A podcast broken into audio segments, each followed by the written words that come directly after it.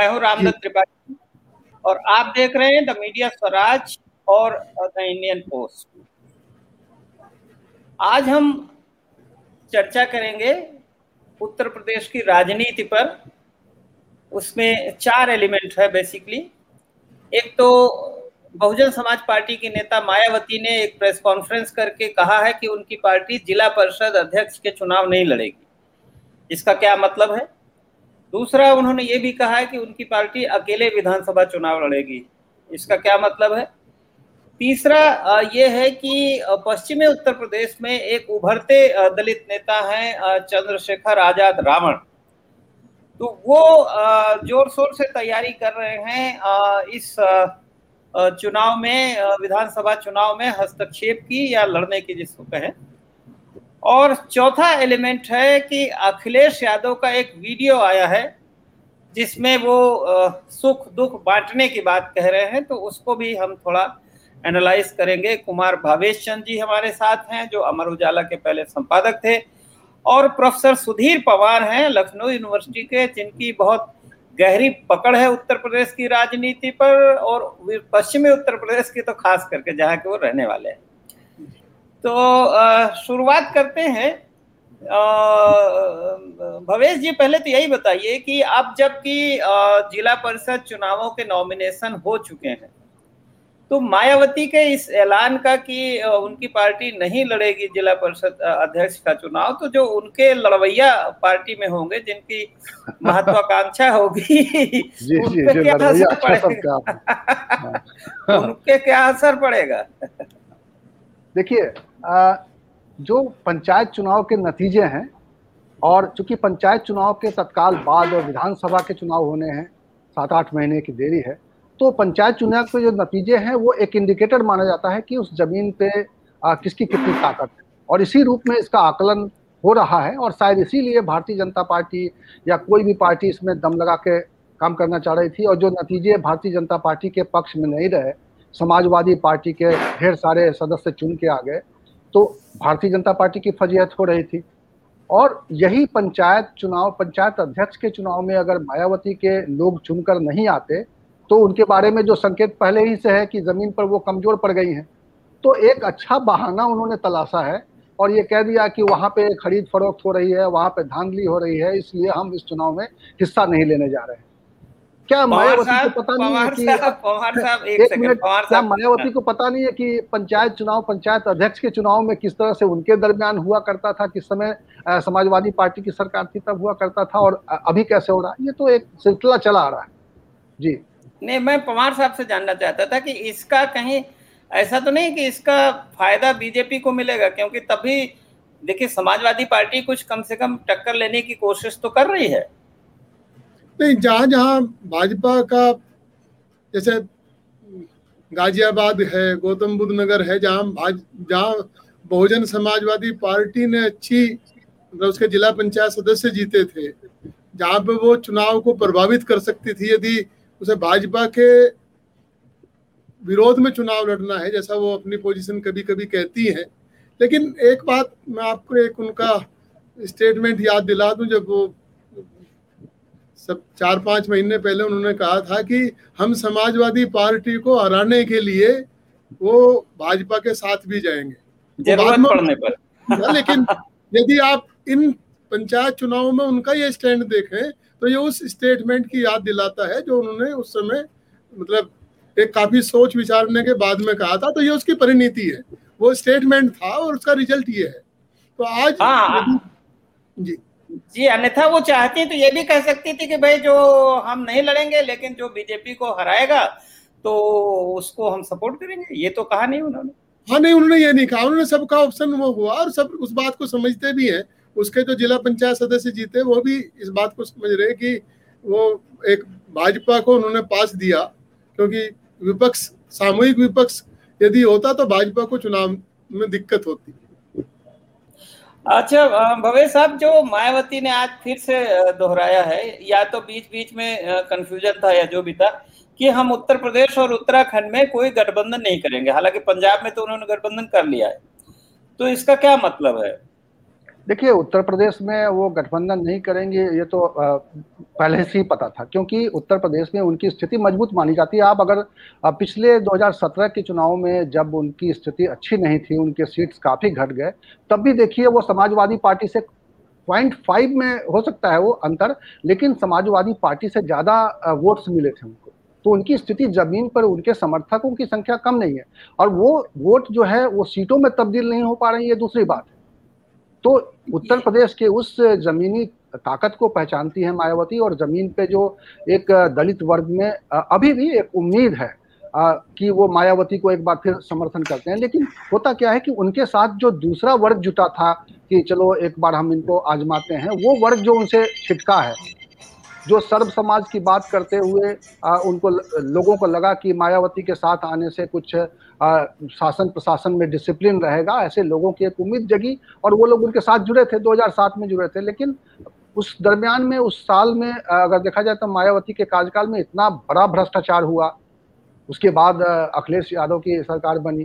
तो वो चूँकि स्टैंड बदलती रहती हैं इसलिए उनकी स्थिति कमज़ोर है। वो मान रही हैं कि अब इस इस जो अपनी जो ज़मीन पर जो ताकत है उत्तर प्रदेश में, उसको बचाए रखना है। उन्होंने गठबंधन किया था बिहार में, और इसी से चर्चा उठी थी कि वो, चूँकि बिहार में एमआईएम के साथ मिलकर लड़ी थी, और भी छोटे दल उनके साथ, राजभर वाली पार्टी भी थी वहाँ पे बिहार के चुनाव में। तो वो बिहार और पंजाब की स्थिति अलग है बाकी जगहों की स्थिति अलग है। लेकिन उत्तर प्रदेश में मायावती अपना ज़मीन नहीं छोड़ना चाहती। ये बात और है कि उनकी ज़मीन खिसक गई है काफ़ी हद तक खिसक गई है।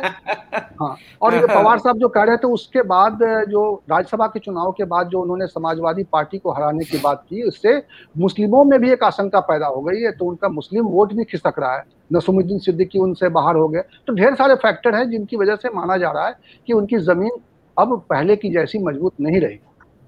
पवार साहब, आप सहमत हैं कि बीएसपी की ज़मीन अब मज़बूत नहीं रही पहले जैसी? नहीं, एक, मैं आपको याद दिला दूँ 2017 के चुनाव के बाद मैंने एक दैनिक जागरण में एक संपादकीय लिखा था।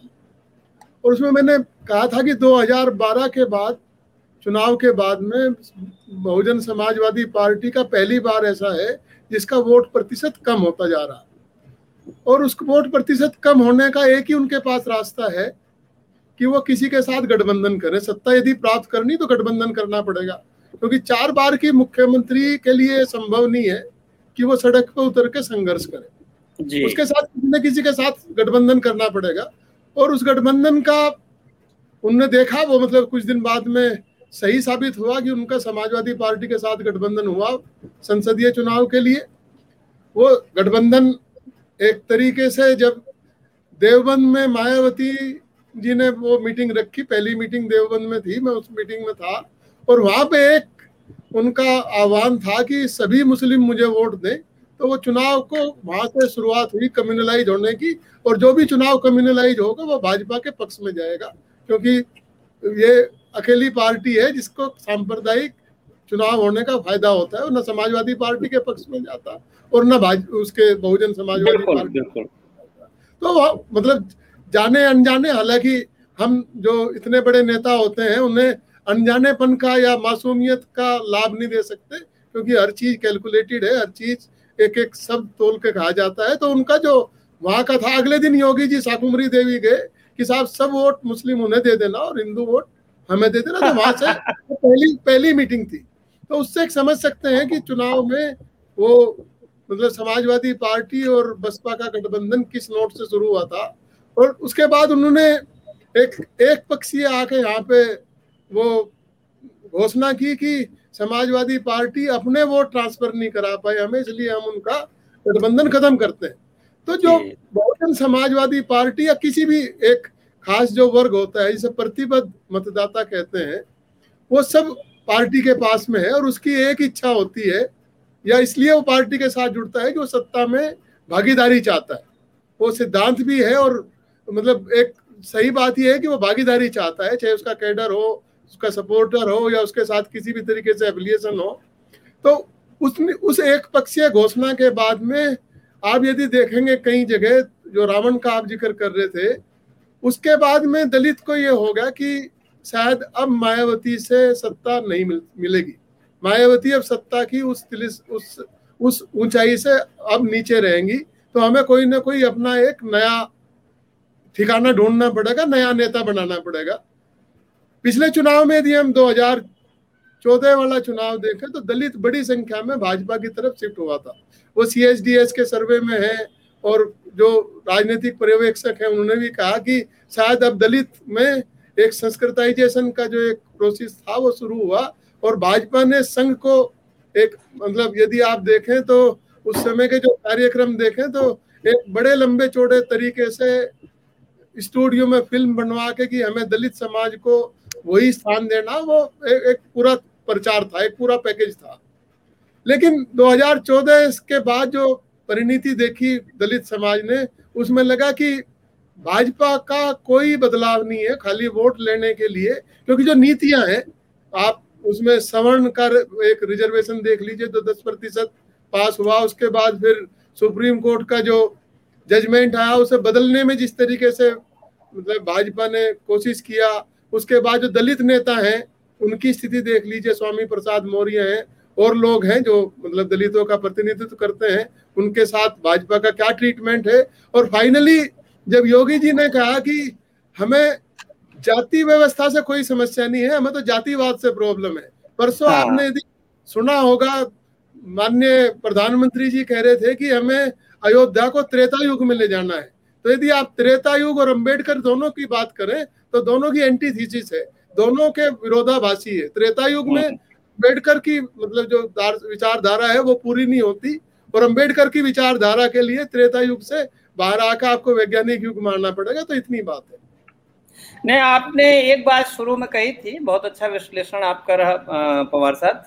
कि मायावती ने जो देवबंद में आम सभा करी और कहा कि सारे मुस्लिम वोट हमारे साथ आ जाए तो मायावती जी के बारे में मैं एक चीज़ को खाली रेखांकित करना चाहती हूँ कि वो एक एक शब्द, चाहे प्रेस कॉन्फ्रेंस हो और चाहे आम सभा हो, वो पहले से लिख के सोच के बोलती जी। हम्म। और अब वो इतने चुनाव लड़ चुकी हैं इतने गठबंधन कर चुकी हैं तो उनको पता है कि किस बात का क्या रिएक्शन होता है।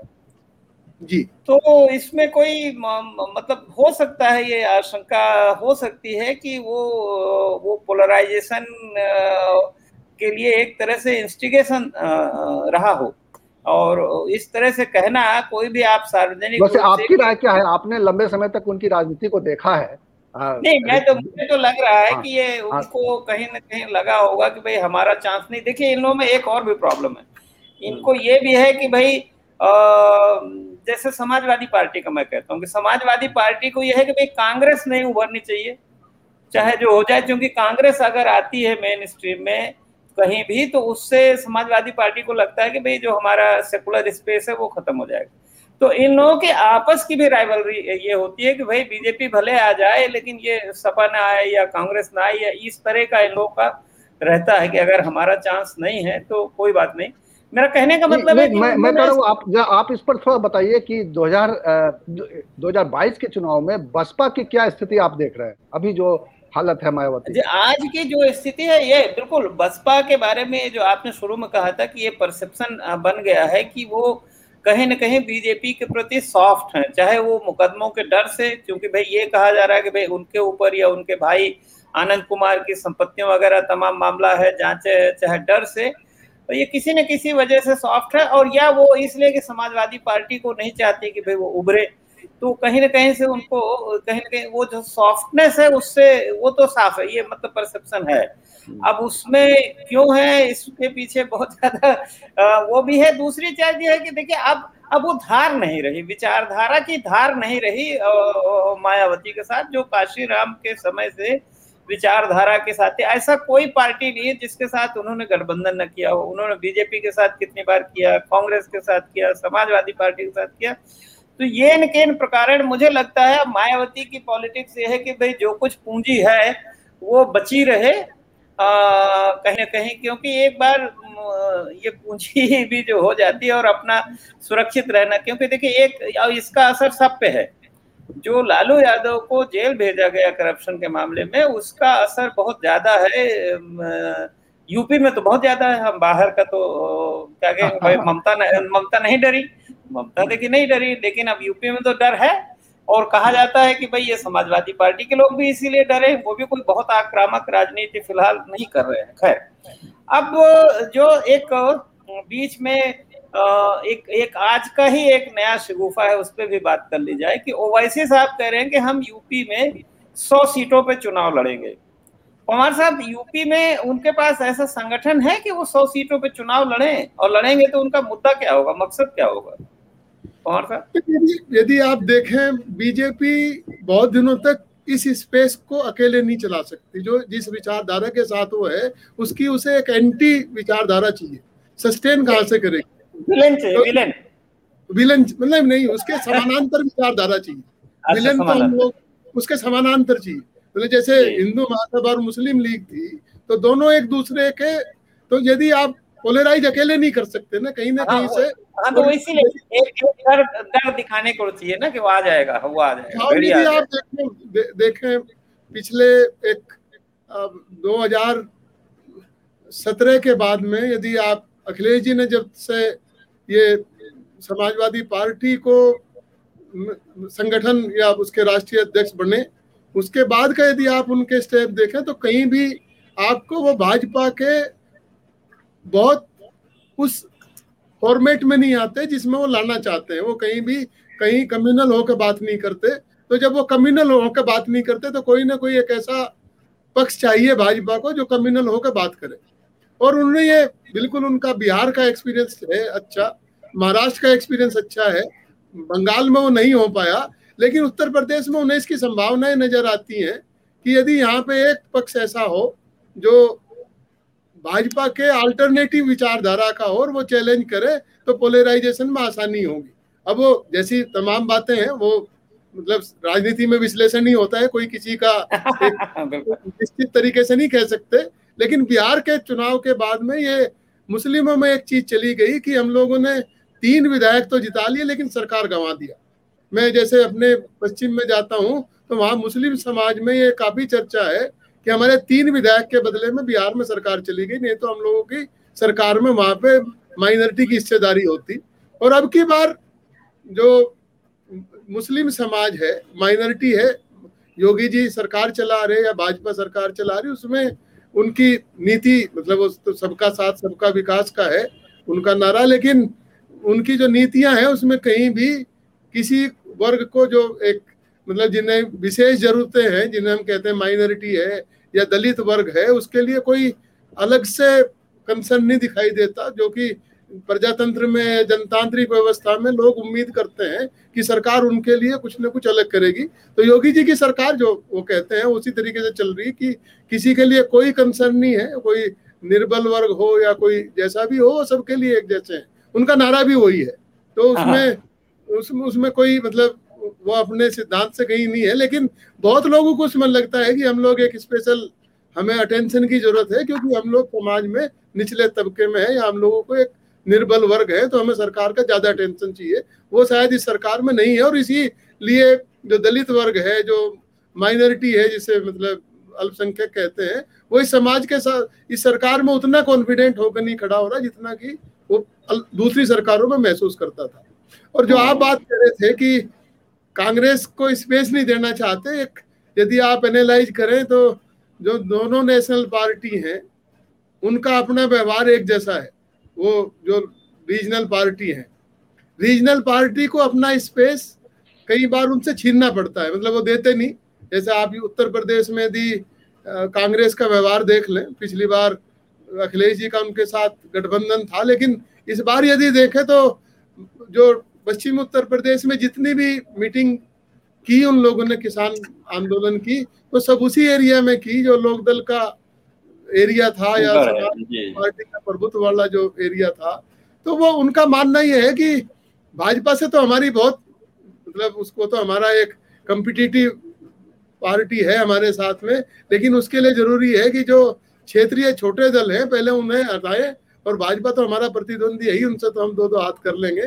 तो उनका कोई सॉफ्ट कॉर्नर किसी क्षेत्रीय दल के साथ नहीं है। भवेश जी आपको ये ओवैसी साहब में ऐसी क्या खास बात है कि उनका संगठन हो न हो हर जगह वो कूद जाते हैं चुनाव चाहे बिहार हो चाहे बंगाल हो। आ, क्या मसला क्या है उनका? देखिए प्रेरक उन, उनका उनका प्रेरक तत्व तो क्या है उनके पीछे? उनका प्रेरक तत्व तो देखिए बिहार में डिकोड हुआ था। बिहार में जब उन्होंने अपने उम्मीदवार खड़े किए थे जो पश्चिम बंगाल की सीमा से लगे हुए इलाके हैं जहाँ पे मुस्लिम वोट ठीक ठाक है और कटिहार और उसके आसपास में जब उनके जो कैंडिडेट थे वो जब भाषण देते थे मंच से अगर उस वीडियो में देखें तो वो समझाते थे कि हमारा क्या ग्रामर है। हम क्या करना चाहते हैं हमारी पार्टी क्या करना चाहती है? तो उसमें वो बताते थे कि देखिए मुसलमान इस वक्त जब भारतीय जनता पार्टी का शासन आ गया है तो मुसलमानों को किनारे किया जा रहा है। तो हमारे जो रहनुमा हैं असदुद्दीन ओवैसी साहब वो अब राज्यसभा में अपनी ताकत बढ़ाना चाहते हैं और इसीलिए सभी राज्यों में वो चुनाव को महत्व दे रहे हैं और सभी राज्यों से में ऐसी ताकत बनाना चाहते हैं कि राज्यसभा में उनकी सीटें निकल कर आए। तो उनका ये इक्वेशन है और इसके लिए वो काम कर रहे हैं। अब लेकिन उत्तर प्रदेश की बात करें वो एक लंबा गेम प्लान हो सकता है जी, जी, जी, ऐसे लोग कब जो कम्युनल पॉलिटिक्स नहीं लेकिन राज्यसभा में जाने का तो कोई मतलब होता नहीं राज्यसभा हाँ, से तो पाँच सीट हो जाने से नहीं जाएगा। बल ये समझाने की कोशिश करते थे लेकिन हाँ, उत्तर प्रदेश में क्या है कि उत्तर प्रदेश में मुझे जो लग रहा है कि मुस्लिम वोटों का जो खेल है उसको पोलराइज ना हो जाए मुस्लिम भी जैसे भारतीय जनता पार्टी पोलराइज करना चाहती है तो मुस्लिम भी पोलराइज ना हो जाए इसके लिए भी एक राजनीति चल रही अब इस राजनीति के मोहरे बसपा बनेगी कि नहीं बनेगी मैं नहीं कह सकता लेकिन बसपा का जो नरम गरम है भाजपा के प्रति रुख उससे मुसलमान थोड़े डमाडोल है। उनको कभी लगता है कि मायावती के साथ जाना चाहिए कि नहीं जाना चाहिए क्योंकि साथ रहे हैं और उसका फल देखा है। तो मुस्लिम वोटों को जो है पोलराइज करने के फेर में आ, जो है वो असदुद्दीन ओवैसी उत्तर प्रदेश में कोशिश कर रहे हैं और अभी वो भागीदारी मोर्चा के भी साथ में हैं। जो राजभर की, राजभर एक बना रहे हैं, अलग से मोर्चा बना रहे हैं, उसके भी हिस्से हैं, जिसमें आम आदमी पार्टी भी कोशिश कर रही है घुसने की, उनकी भी मुलाकात हो चुकी है। तो एक मुसलमान और पिछड़ों की एक साथ लेकर चलने की एक पॉलिटिक्स भी उत्तर प्रदेश में साथ साथ चल रही है। उसमें वो भागीदारी कर रहे हैं और जब उनका ये बयान आया कि सौ सीटों पर वो अपने उम्मीदवार खड़ेंगे तो इसका रिएक्शन भी हुआ, क्योंकि वो ऑलरेडी एक किसी मोर्चा के साथ मेंबर हैं तो कैसे सौ सीटों पर अकेले वो दावा कर सकते हैं? इसको लेकर रिएक्शन हाँ, हाँ। भी है।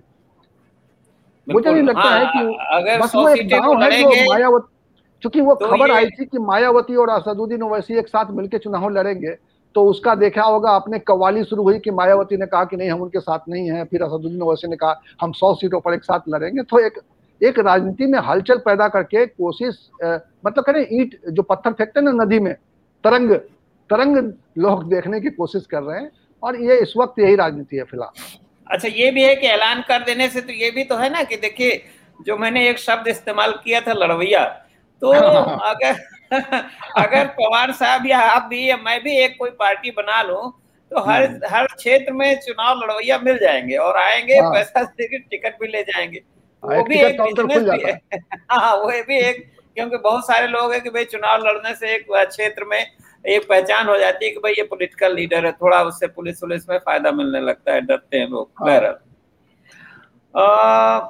अगला जो इम्पोर्टेंट हम डिस्कशन करना चाहते हैं खास करके पवार साहब की उपस्थिति में वो भी है कि मायावती की जो राजनीति रही है एक तरह से दलित पॉलिटिक्स में उत्तर प्रदेश में उनकी काशीराम और बीएसपी की मोनोपोली रही है वो बात अलग है कि दलित में कुछ वोट हमेशा से आ, कुछ जो गैर जाटव है वो समाजवादी पार्टी में या कांग्रेस में या बीजेपी में जाता रहा है। लेकिन जाटव वोट खास करके बहुत ही जैसे समाजवादी पार्टी के साथ यादव बिल्कुल सॉलिडली रहता है माना जाता है। हालाँकि पिछले चुनाव में यादव में भी दरार आई थी। तो उस तरह से जाटव अब जो पश्चिमी उत्तर प्रदेश के एक नेता हैं चंद्रशेखर आज़ाद रावण। और इनके बारे में पवार साहब, आपने ध्यान दिया होगा कि फरवरी की टाइम मैगजीन ने इनको दुनिया के जो उभरते हुए सौ नेताओं में इनका नाम रखा था, क्योंकि यंग हैं, पढ़े लिखे हैं, पेशे से वकील है और मेरे ख्याल से बहुत सारे शैक्षणिक संस्थाएँ भी चलाते हैं, इनके पिता भी प्रिंसिपल थे किसी स्कूल में तो एक एलिट जो दलितों में पढ़े लिखे एलिट तबके को रिप्रेजेंट करते हैं और अभी तक वो एक तरह से भीम पार्टी के तौर पे अपना संघर्ष करते रहे, मुद्दों को उठाते रहे, लेकिन आज मैं उनका एक इंटरव्यू सुन रहा था कहीं कि उन्होंने कहा कि हम उत्तर प्रदेश विधानसभा चुनाव की लड़ने की तैयारी के लिए पहली जुलाई से साइकिल यात्रा सब जगह चलाएँगे।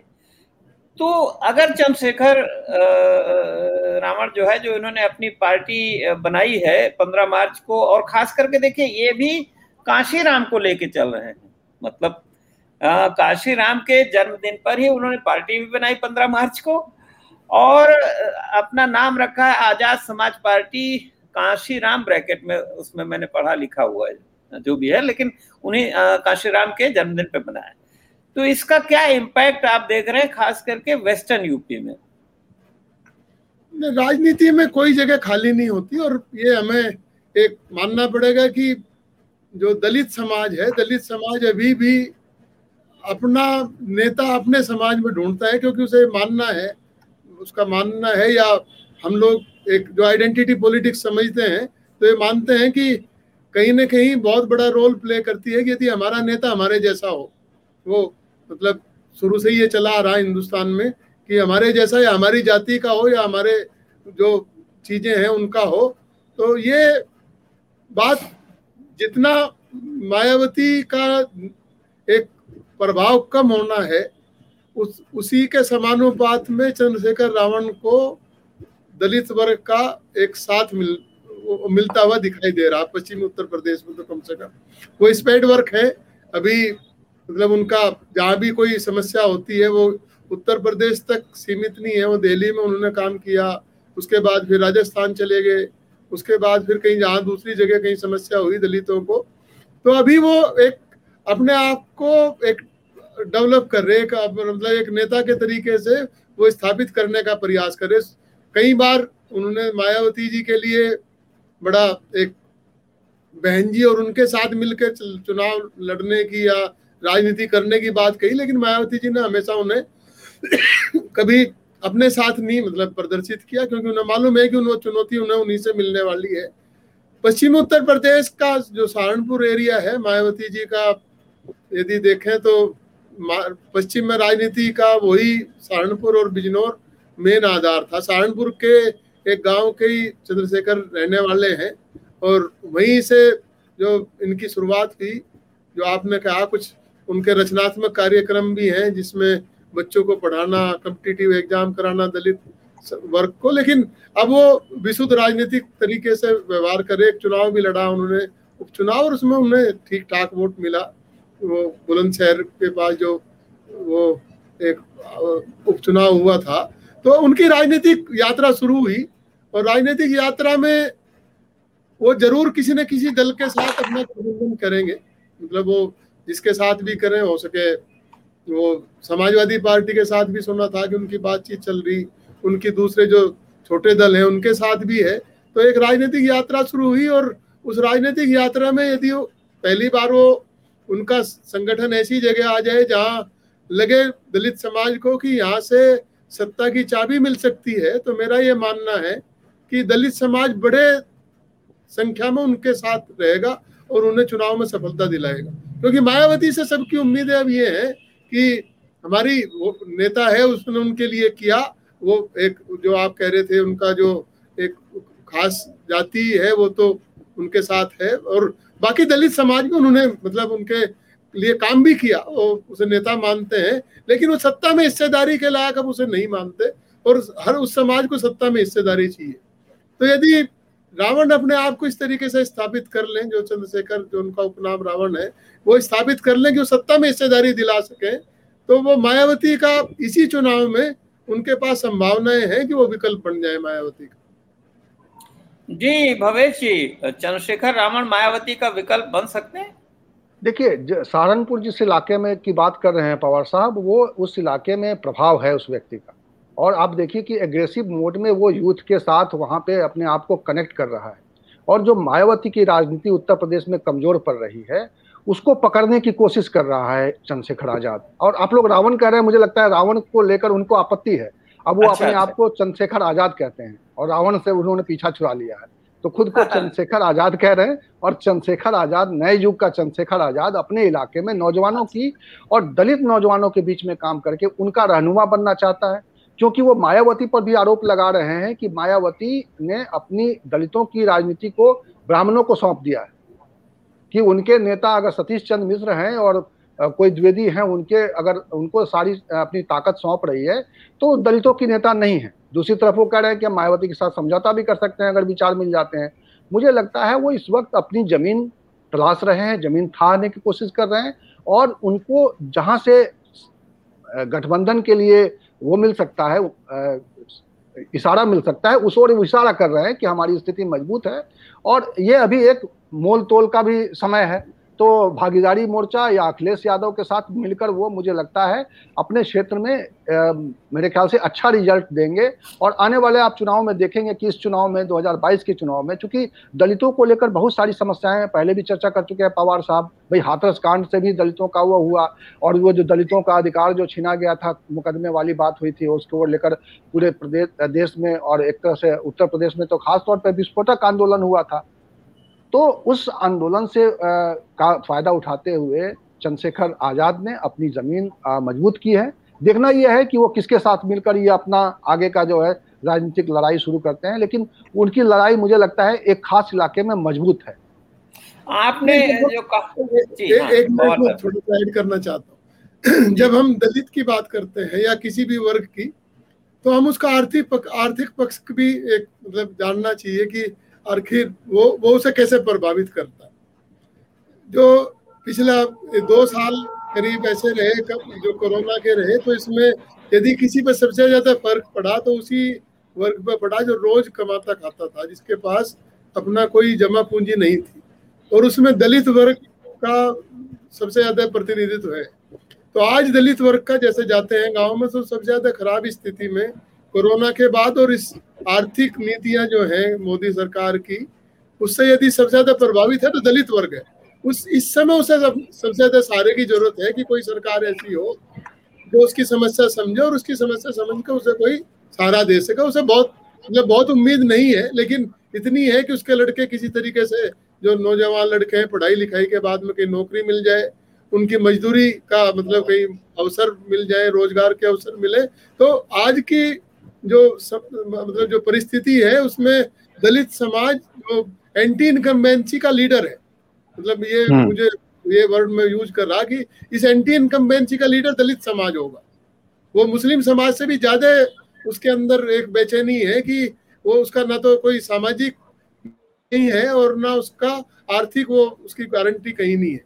तो मेरा बस इतना ऐड करना था दलित के उसमें। नहीं नहीं आपका ये बहुत ही ऑब्जर्वेशन है क्योंकि देखिए राजनीति को हम जो आ, साथ में जो उसकी पॉलिटिकल इकोनॉमी है इकोनॉमी से अलग नहीं कर सकते।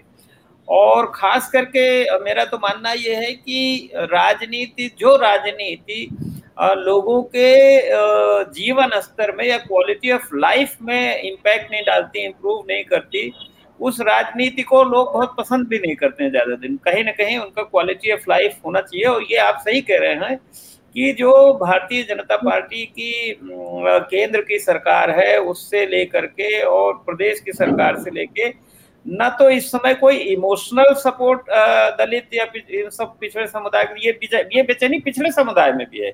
लेकिन आप सही कह रहे हैं कि पिछले समुदाय को तभी खेती में ज़्यादातर वो खेती से जुड़े हैं और खेती अच्छा संपत्ति है कुछ। हाँ संपत्ति है और परफॉर्मेंस भी खेती की खराब बहुत खराब नहीं अच्छी चल रही है फ़िलहाल कुछ सालों से।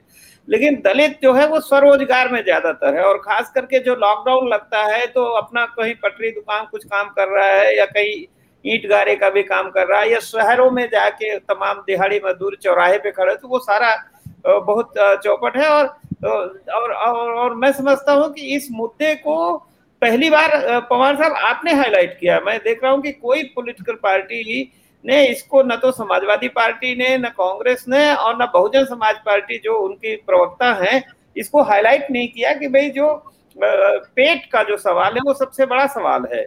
नहीं मैं इस समय फिर फिर, फिर दोहराना जो एंटी इनकम्बेंसी का लीडर है योगी हाँ, नहीं वही मैं कह रहा हूँ तो इसीलिए इसीलिए तो वो सरकार से जो नाराज़ तबका है मतलब उसके लिए दोनों बातें सत्ता में हिस्सेदारी भी नहीं मिल रही है और रोटी भी नहीं मिल रही तो इसलिए वो वो हाँ रोटी भी नहीं मिल रही है और सत्ता में भी हिस्सा नहीं है।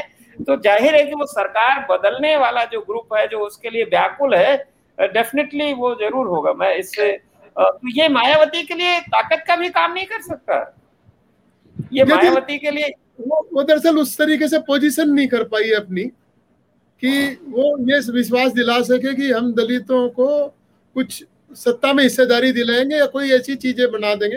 ये सबको मालूम है। दरअसल पिछले 2012 के चुनाव से बाई चांस मायावती जी ने ही शुरुआत किया था। हम जितनी भी प्रतिबद्धता की बात करें या कैसे भी बात करें लेकिन पिछले तीन चुनाव ऐसे रहे उत्तर प्रदेश के जहाँ सर्व समाज के नाम पे ही चुनाव जीता गया। वो किसी ए, मतलब वो फाल्ट लाइन्स है सोसाइटी की किसी का कम ज़्यादा है लेकिन 2012 में जब पूरा समाज इकट्ठा हुआ दलित समाज के साथ में तो चुनाव में सफलता मिली। उसके बाद यदि हम अखिलेश जी का देखें तो 2017 के जो चुनाव की शुरुआत थी वो मतलब एक समाजवादी पार्टी को नए क्लेवर में थी लैपटॉप आया उसके साथ यूथ की एस्पिरेशन आई तो उसमें सब समाज को मतलब यहाँ लखनऊ जैसे अर्बन सेंटर में समाजवादी पार्टी को अच्छी खासी सफलता मिली। और दूसरी जगह भी तो अब उसके बाद फिर जो योगी जी जब सब मुख्यमंत्री बने उसका क्योंकि किसी का चेहरा नहीं था एक जो चुनाव लड़ा गया वो हिंदू वाला एक सांप्रदायिक तो रहता ही है लेकिन उसमें एक्सपीरियंस था। यदि आप देखें उस चुनाव की मेन थीम थी डबल इंजन डबल इंजन सरकार होगी तो हाँ, हम लोग तो लेकिन आ, लेकिन अब तो ऐसा लग रहा है कि इंजन विपरीत दिशा में जा रहा है एक इंजन कानपुर की तरफ़ जा रहा है एक अयोध्या की तरफ़ जा रहा है। हाँ, पिछ, पिछले पिछले तो एक्सपीरियंस यही है कि उस डबल इंजन से भी कोई मतलब वो लगा लोगों को कि यहाँ तो लग रहा कि कोई ना तो एक ही इंजन है जो दौड़ रहा है इसमें ना दूसरे इंजन का कोई कंट्रोल ही नहीं है और उसमें कोई मतलब कुछ लोग ऐसे ही बैठ गए। जी वो खैर मतलब उनका भाजपा का एक काम करने का तरीका है उन्होंने वो फिर निकाल लिया कि नहीं इसका इलाज हमें दूसरे तरीके से करना पड़ेगा। इसका मतलब लोगों को सांप्रदायिकता की डोज मिलना कम होगा इसलिए ऐसी चीज़ें सोच रहे हो इसलिए हाँ, तो इधर काफ़ी कम्युनल इश्यूज़ इधर काफ़ी उठाए जा रहे हैं। मैं देख रहा हूँ आज हाँ, एक वीडियो भी बड़ा सर्कुलेट हो रहा था। एक वीडियो जिसमें गाय कुछ लोग मार रहे हैं गाय को बैल को और वो बड़ा बहुत ही प्रोवोकेटिव वीडियो मैंने देखा आज और भी तमाम मुद्दे हैं खैर। ये देखिए भवेश जी हाँ ये सहोदय क्लास करके कोई अकाउंट हाँ, तो है और ये बिहार के दर्शक है। और इंटरेस्टिंग है कि मतलब वो जानना चाहते हैं कि यूपी की पॉलिटिक्स जो है किस तरह से कोरोना से इफेक्टेड है। और तो अभी बताया पवार हाँ साहब ने इसी इसी का जवाब दिया कि किस तरह से कोरोना का प्रभाव जो है निचली जातियों पर पड़ा है। हालाँकि सरकार ने जो है वो मदद की है और बहुत सारे पैसे लोगों के पास गए हैं। ये इशू रहेगा इसमें भ्रष्टाचार भी हुआ है इसमें दिक्कतें भी आई हैं बहुत सारे लोगों की शिकायतें भी हैं। अब यही देखना है। बैड एडमिनिस्ट्रेशन का रहा है पवार साहब इसका असर तो मुझे लगता है कि कोरोना की जो हैंडलिंग का असर है तो मुझे लगता है ये सब पे है और जो खास करके अर्बन मिडिल क्लास पे भी है और रूरल पे भी है। नहीं जब हम दरअसल वोटर का व्यवहार की अभी तक पूरी दुनिया में कोई मतलब जितने भी रिसर्च हुई कोई एक हम लोग कहीं एक उस पर नहीं पहुँच पाए कि आखिर वोट देने का डिसीज़न कैसे लेता है। लेकिन मेरा हाँ, ये मानना है कि यदि आदमी कोई भी जो वोटर है उसके अपना अनुभव पाँच साल का सरकार से होता है। और कोई एक अनुभव उसका ऐसा हो जाता है जो उसे उसके खिलाफ खड़ा कर देता है। जैसे किसान का अनुभव है। किसान का अनुभव में ये हुआ कि नहीं, ये सरकार कुछ भी हो, मोदी जी की जो सरकार है या यहाँ उत्तर प्रदेश सरकार है, उसमें किसान के लिए कोई हमदर्दी नहीं है, किसान का कोई कंसर्न नहीं है। तो उसे एक पॉइंट के बाद में वो रियलाइज़ किया, जैसे मैं कहता हूँ कि जो टिकैत, राकेश टिकैत जी का जो दिल्ली का था, वो एक टिपिंग पॉइंट था। उससे पहले हम लोग ये इतना एक आउटरेज नहीं देख रहे थे किसानों में, लेकिन वो एक टिपिंग पॉइंट था। जो कोरोना की जो बदहाली थी, वो एक टिपिंग पॉइंट था। उसने बहुत लोगों को ये प्रभावित किया जो ये मानते थे कि भाजपा का एडमिनिस्ट्रेशन बहुत अच्छा है। अभी कल ही मैं अखबार में पढ़ रहा था लोकल जो वहाँ मैं अपने ज़िले की खबर पढ़ता हूँ। वहाँ उन्होंने एक किट देना शुरू किया। मतलब आप ये देखिए कि कोरोना के नाम पे एक मंत्री जी और जो वहाँ के जो सांसद हैं और जो भाजपा के जो अध्यक्ष है, वो सरकारी कार्यक्रम में एक किट बांट रहे मैंने पूछा, किसी से किस किट में क्या है? तो खैर, मुझे जवाब नहीं मिल पाया, लेकिन मान सकते हैं किट में आईवर, मैक्टीन या ऐसे कुछ चीज़ें होंगी, जो अभी चीज़ें नहीं हुई। मतलब कोरोना से आप राजनीति नहीं कर सकते। कोरोना की आप मदद करके लोगों की एक भावना, जो आपकी ज़िम्मेदारी थी, सरकार की ज़िम्मेदारी थी। लेकिन उस समय ना तो कहीं सरकार थी। जितने भी लोगों ने आपस में मतलब हम लोग जानते हैं उस समय पे यदि कोई बीमार हुआ तो उसने अपने परिचित को फ़ोन किया क्योंकि सरकार से कोई उम्मीद नहीं थी। मेरे यहाँ लखनऊ में कई परिचित ऐसे थे जो एक दूसरे से कह रहे कि कहीं से ऑक्सीजन मिल जाएगी क्या, कहीं एडमिशन हो जाएगा क्या? तो वो चीज़ तो भूलने वाला कोई नहीं है कि उस समय सरकार की जो भूमिका होनी चाहिए थी, सरकार उसमें पूरे तरीके से विफल हुई और ये बात सरकार ने ही कही। सरकार में जो शामिल लोग थे, विधायक थे, मंत्री थे ये विपक्ष नहीं कहता विपक्ष से पहले सरकार में जो शामिल लोग थे, जो सत्ता पक्ष है, उस, उन लोगों ने कहा केंद्रीय मंत्री हैं बरेली के, उन्होंने चिट्ठी लिखी। यहाँ पे जो शुरुआत यहीं से की थी, जो सांसद है, उन्होंने शुरुआत की थी चिट्ठी लिखने की, कि आप जैसी व्यवस्था होनी चाहिए, वो सब लोग ऐसे ही हैं, जो चले गए हमारे योगेश प्रवीण जी मतलब दो घंटे तक कोई एंबुलेंस नहीं मिलना, कहीं हॉस्पिटल में नहीं जाना तो हम लोग सबके दिमाग में वो चीज़ें हैं, और शायद जब चुनाव का यदि बहुत उग्र कोई मुद्दा नहीं आया तो सब चीज़ें लोगों के व्यवहार को प्रभावित करेंगे जब वोट डालने जाएगा तो। देखिए एंटी इनकम्बेंसी का जो बात हम लोग करते हैं तो उसमें एक गवर्नेंस बहुत बड़ा इशू होता है, जो एंटी इनकम्बेंसी है। तो और गुड गवर्नेंस जो बीजेपी का बहुत एक जमाने में यूएसपी हुआ करता था, वो वो वो डेंट हुआ है कि भाई गवर्नेंस में प्रॉब्लम है। तो ज़ाहिर है कि इसका असर कहीं ना कहीं जो अच्छा देखिए, जो वोटर है हम लोग तमाम चीज़ों पे अलग अलग बहस करते हैं। वोटर टोटलिटी में निर्णय करता है। वो एक परसेप्शन टोटलिटी में अपना बनाएगा तो लेकिन ये ये उसका एक अहम मुझे लगता है ये भी क्योंकि कोरोना एक इंपॉर्टेंट इस इस दौर का एक इंपॉर्टेंट जो है वो दौर है उसमें तो वो फैक्टर काम करेगा कि भाई लोगों को मदद मिली या नहीं मिली आ, ये है। अब हम लोग चर्चा के आखिरी दौर में आ, एक और आज कुमार भावेश चंद जी ने जो है पवार साहब ये इन्होंने ज़िक्र किया और शायद आपने भी देखा होगा। सोशल मीडिया पर एक वीडियो चल रहा है समाजवादी पार्टी का जिसमें वो नया एक तरह से वीडियो है जिसमें यह है कि सब सुख दुख बांटेंगे। और तो उस वीडियो यादव ने उसको शेयर किया है। अखिलेश यादव ने शेयर किया है और एक दो मिनट से ज़्यादा का वीडियो है। उस हाँ, वीडियो में दुख बांटे हैं दुख बांटेंगे इस तरह का एक है। बहुत अच्छा गाना लिखा है उसको अच्छे सुर में गाया भी गया है। आ, मैं अभी इस चाहता तो उसको इस, दिखा सकता था लेकिन वो काफ़ी वायरल है। मुझे लगता है ट्विटर पे चूँकि अखिलेश तो यादव ने आज शेयर किया है। हाँ, देखा है। हाँ कल भी शेयर किया था। उसमें मुझे दो, चार चीज़ें खास बात लगी जिस पर हम लोग अभी चर्चा कर रहे हैं। हाँ, और चर्चा ये कर रहे हैं कि कोरोना का कितना इम्पैक्ट होगा। उस वीडियो में साफ़ तौर पर दिख रहा है कि कोरोना का जो दुष्प्रभाव पड़ा है लोगों पे और कोरोना से जो लोग परेशान हुए हैं उनकी परेशानी को आ, समाजवादी पार्टी वोटों में इनकैश करना चाहती है और दिखा रही है कि हमने मदद की है और सरकार ने मदद नहीं की है। वो उसमें इस तरह सा एक विजुअलाइजेशन है। कि काफ़ी तकलीफें रही और हम सबने देखा है कि खासतौर पे दूसरे दौर में जिस तरीके से केंद्र सरकार ने और जिस तरीके से प्रदेश सरकार ने चुप्पी साध ली और अस्पतालों में लंबी लाइनें लग गई और लोगों को बेड्स नहीं मिल रहे थे अगर बेड मिल गए तो ऑक्सीजन नहीं मिल रहा था जो परेशानी हुई और ये इतनी बीमारी इतनी भयंकर रूप ले रही थी उस समय जो पूरा सिस्टम कोलैप्स हुआ था और 10 दिन 15 दिन ऐसा लग रहा था कि कोई कहीं आ, कोई सरकार नहीं है कोई व्यवस्था नहीं है कोई सिस्टम नहीं है और हम सब जो है बिल्कुल ईश्वर के सहारे ही जी रहे हैं, भगवान सहारे हो गए। और बड़े बड़े नेता और मंत्री, किसी की कोई स्थिति ऐसी नहीं रह गई थी, वो किसी की मदद कर पाए, ऐसी चीज़ें सामने आई।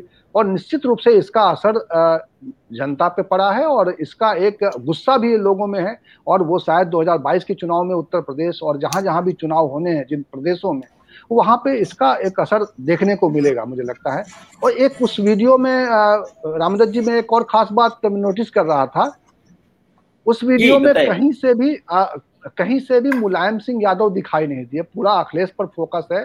तो मुझे लगा ये पॉलिटिकली चूँकि मैं चीज़ों को देखता परखता हूँ तो मुझे लगा क्या इस बार मुलायम सिंह की छाया से दूर अखिलेश यादव कोई सपना देख रहे हैं चूँकि पिछली बार मन से मुलायम है तो वो एक अभियान चला था और इस बार जो अभियान है ये पूरा अखिलेश सेंट्रिक है।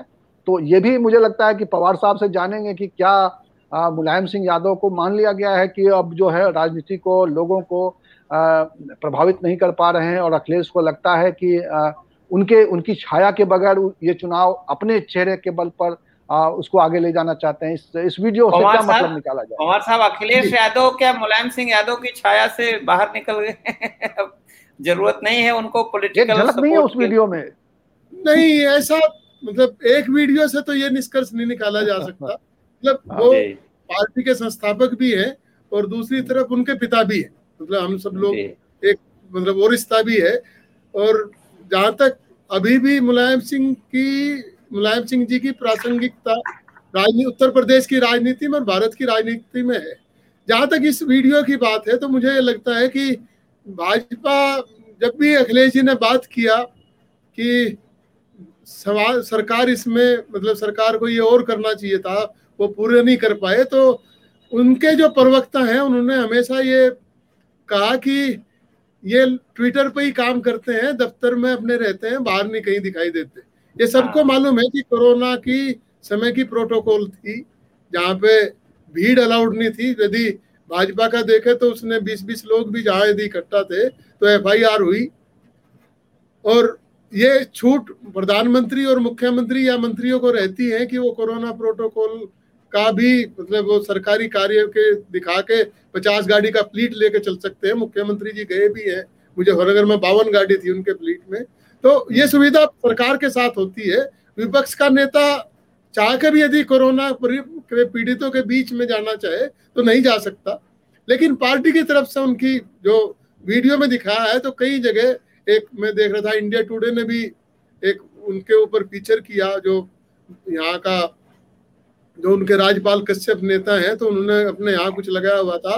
बाकी प्रदेश के अलग अलग हिस्सों में जो समाजवादी पार्टी के कार्यकर्ता थे उन्होंने कहीं खाने की व्यवस्था की हालाँकि उसमें बहुत कुछ स्कोप नहीं था किसी के करने के लिए, सब व्यक्तिगत रूप से मदद कर रहे थे, लेकिन इंस्टीट्यूशनल जितनी भी बात थी मदद करने की, वो शायद सारी पार्टी के लोग व्यक्तिगत रूप से मदद कर रहे थे, और यहाँ से इनका निर्देश भी था कि हम लोगों को ह्यूमेनिटेरियन ग्राउंड पे जहाँ जिसकी जितनी मदद हो सके, वो मदद करना चाहिए। तो वो जो वीडियो है, मुझे तो ये लगता है कि जो भाजपा का बार बार का जो उनको आक्षेप था कि ये घर में रहे उन्होंने किया नहीं तो उसमें जो मैं विजुअल्स देख रहा था उसमें विजुअल्स ज़्यादातर उसी के हैं जो कोरोना में उनके कार्यकर्ता या पार्टी के लोग जो मदद करते हुए दिखाई देते हैं। तो हमें उसे उस उस उस उस संदर्भ में ही देखना चाहिए अभी। बाकी तो अभी तो शुरुआत है। हाँ, इसको इसको ये वैसे वो वीडियो बहुत ही बहुत ही म्यूजिकल है बहुत ही। अच्छा। जी। बट इसको सही कह रहे हैं, पवार साहब, कि इसको समाजवादी पार्टी के चुनाव प्रचार का वो हमें नहीं लेना चाहिए अभी और भी सामग्री, लोगों और भी उनके कैंपेन आएँगे, तब। देखा जाएगा कि भाई मुलायम सिंह यादव की भूमिका क्या होगी और वैसे देखिए, ये तो नोन फैक्ट है कि भाई अखिलेश यादव ने मुलायम सिंह यादव से छीनी है समाजवादी पार्टी की जो बागडोर है वो तो उन्होंने छीनी है तो उसमें तो कोई है नहीं अध्यक्ष पद से उनको हटाया वो बात अलग है कि उनको संरक्षक रखा है और वो आ, आ, कुछ भी हो पिता तो पद से तो हटा नहीं सकते कोई और संरक्षक तो रहेंगे ही रहेंगे। अभी समाजवादी पार्टी में और भी कई चीज़ें देखना है कि भाई अल्टीमेटली शिवपाल यादव के साथ उनका क्या होता है। दूसरे समाजवादी पार्टी किस तरह के गठबंधन लेके आती है? ये बात चल रही कि पश्चिमी उत्तर प्रदेश में जयंत चौधरी जो राष्ट्रीय लोकदल है अगर उनके साथ गठबंधन होता है और पवार साहब, ये बात चल रही कि शायद ये चंद्रशेखर आज़ाद जो हैं, ये भी अखिलेश और जयंत चौधरी और ये, अगर ये तीन आ जाते हैं, मान लीजिए होगा कि नहीं होगा तो अगर ये तीन साथ आते हैं, ये शक्तियाँ तो उसका क्या असर होगा वेस्टर्न यूपी में? नहीं, देखिए, जो समाजवादी पार्टी का जो घोषित मतलब वो स्टैंड है, वो ये है कि हम छोटी पार्टियों के साथ गठबंधन करेंगे। तो अभी रावण वो जो उनका मतलब ज़्यादा पॉपुलर नाम रावण पार्टी। वो भी छोटी पार्टी है क्योंकि कोई चुनाव कोई ऐसा नहीं है। तो उनके साथ गठबंधन होने की संभावना है। दोनों नेता कह चुके साथ में कार्यक्रम कर रहे जो राष्ट्रीय लोकदल है वो चौधरी अजीत सिंह जी के जाने के बाद में क्योंकि राष्ट्रीय अध्यक्ष जयंती जयंत जी हुए उसके। तो उनके साथ दोनों नेता कह चुके कि हमारा गठबंधन है। इनके साथ बातचीत चल रही जो और छोटे दल हैं जैसे मान दल है एक अभी एटा में कार्यक्रम हुआ था वो पार्टी उसमें है एक चौहान साहब है यहाँ बनारस में तो छोटे छोटे दलों के साथ में और उन्होंने यहाँ तक कहा कि शिवपाल जी के जो पार्टी है हम उसके साथ भी गठबंधन करने के लिए हमारी बातचीत है देखेंगे। तो नहीं मैं वेस्टर्न यूपी में जानना चाहता था कि जैन चौधरी मतलब लोकदल समाजवादी पार्टी और आज़ाद समाज पार्टी अगर ये तीनों एक साथ आते हैं तो उसका क्या इम्पैक्ट हो, हो सकता है?